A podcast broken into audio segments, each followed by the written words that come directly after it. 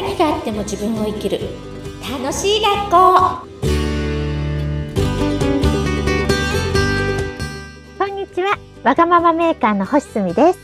はい、アシスタントの三上めぐみです。すみちゃんめぐちゃんでお送りします。はい、本日もよろしくお願いしまよろしくお願いします。す。はい、さあ、すみちゃん、今日はちょっとね、黄色の柔らかい感じのお洋服で、ねえ、今日もキラッキラしてますね。ありがとうございますめぐちゃんもねすごい可愛い羽のねピアスと白いお洋服で、もうははい、天使のような秋らしくない。あそういえばもう 真夏の天使 はい、今日も爽やかに、はい、いい情報をお伝えしていきたいと思いますが、はいさあ今日はどんなテーマですみちゃんお送りしましょうか？はい。晩年っていうのは56歳の今ですね。もうめっちゃくちゃ幸せな私が辛かったあの若い頃に知りたかったこと。こんなテーマでいきたいと思います。はい。あの、本当に先ほどちょっとこの始まる前も、もうあっという間に時間が過ぎちゃってっていう話をしてましたね。うん、そうですよね。ね、それほどに今うん充実してるんだろうなっていうふうにも感じたんですけども、はい。若い頃とにし、若い頃に知りたかったこと、うんいろんな経験をして、いろんな人生を得て、まあ今もね、いろいろと日々学んで、いろいろね、感じてることも多いと思うんですけど、うんうんどんなことをもし戻れるとしたら知りたいですか？ねえ、あの、今話しながら考えてたんですけど、二つあるなと思いました。はいはい、二つ、はいはい。10代の頃と20代の頃。10代の頃と20代の頃、はい。うんで、10代の頃は、あの、ほら、今、ネットがあるからいろんな情報があるけれど、それでも、すごく、ま、世界がちっちゃいんですよね。ネットがあるとしても、やっぱり限られた人としか出会えないので、学校の友達、親、親戚、限られた人としか出会えないので、もうその世界が全てだと思い込んじゃう節があると思うんですよ。環境って大切ですよね。うん。うんそう。で、どんな環境が良くてもまだまだ狭いと思うんですよね、10代の頃って世界が。で、こうして、年を重ねると、あの頃想像も全く思いもつかなかったような人たちにいっぱい出会えるわけですよ。度肝を抜くような。ね。もうただ、お金も持たずに世界中回ってる人だったりとか、うん、なんか、起業家から旅人とかもいろんな人と出会って、なんか常識なんてないなってことに気づくわけですよね。うんうんうんうん。だから10代の頃私が一番知りたかったのは、それが世界の全てじゃないよってことですね。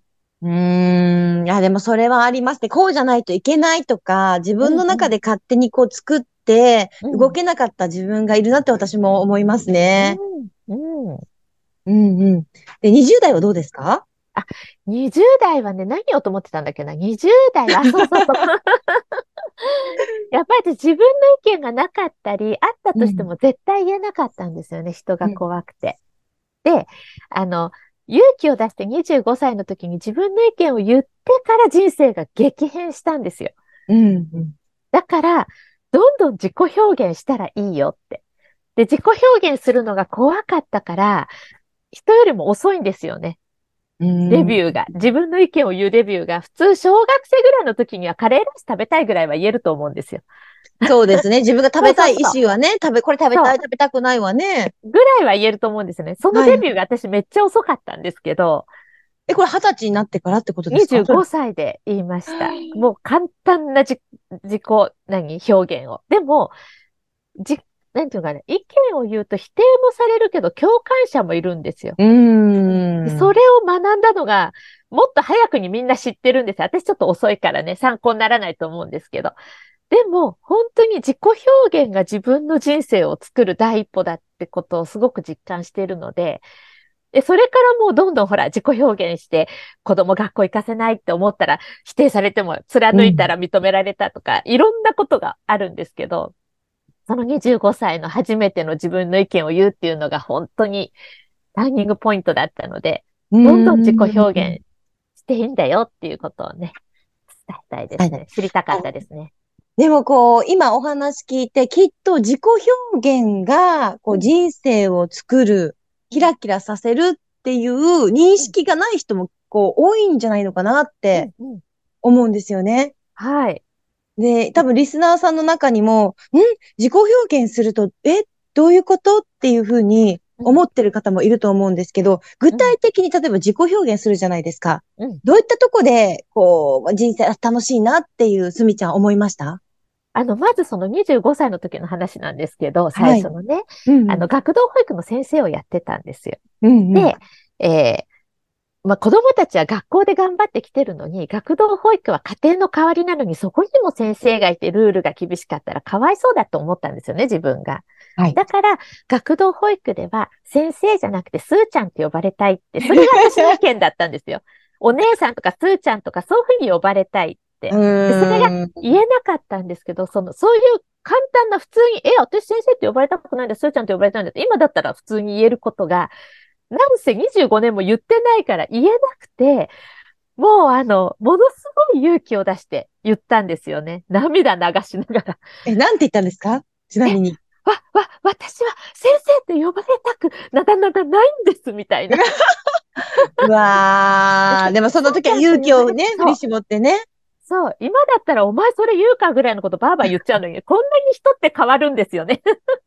あでもそこが本当にきっかけの出だしだったんですね。あ、そしたら、うんなんかそれで批判もされたんですよね。ちゃんと示しがつかないから、ここでは先生っていうルールだからって。でも後で、いや、あなたの意見共感したわって、その時言ってよって思うんだけど、陰で、うん言ってくれる人も出て、あ、なんだ、その場で言ってくれたら嬉しかったけど、でも心の中で共感してくれる人もいるんだってことが分かって、伝えるようにしたらだんだん改善もしていって、結うん局私は学童保育ではずっとスー子とかスーちゃんとかスミって名前なので、男の子たちからは、おい、牧獣とか呼ばれて、あ、そういうことね。子供ならではの呼び方で。そう。でもそれですごく仲良くなれたし、私はもう牧獣って呼ばれることが喜びだったので嬉しくて、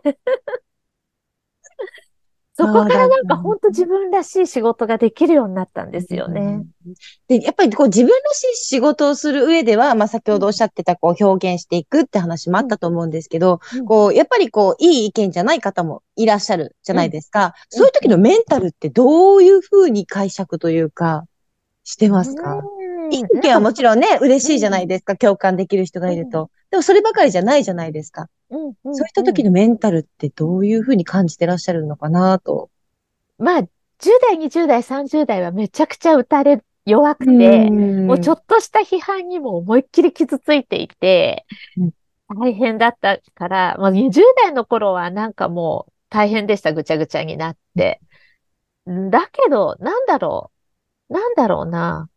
だからといって、多分私、だからといって、じゃあもう自分の意見言わない、こんな否定されるんだったらってならなかったのが良かったんですよね。なんか、批判する人もいて、傷つくけど、分かってくれる人もいるから、って言って、なんかチャレンジし続けた気がしますね。そしたら言い方が上手くなるじゃないですか、だんだんこそうですね。こういう人に言われたから、じゃあそうこういう時はこういうふうに返そうとこういうふうに表現しようっていうことですね。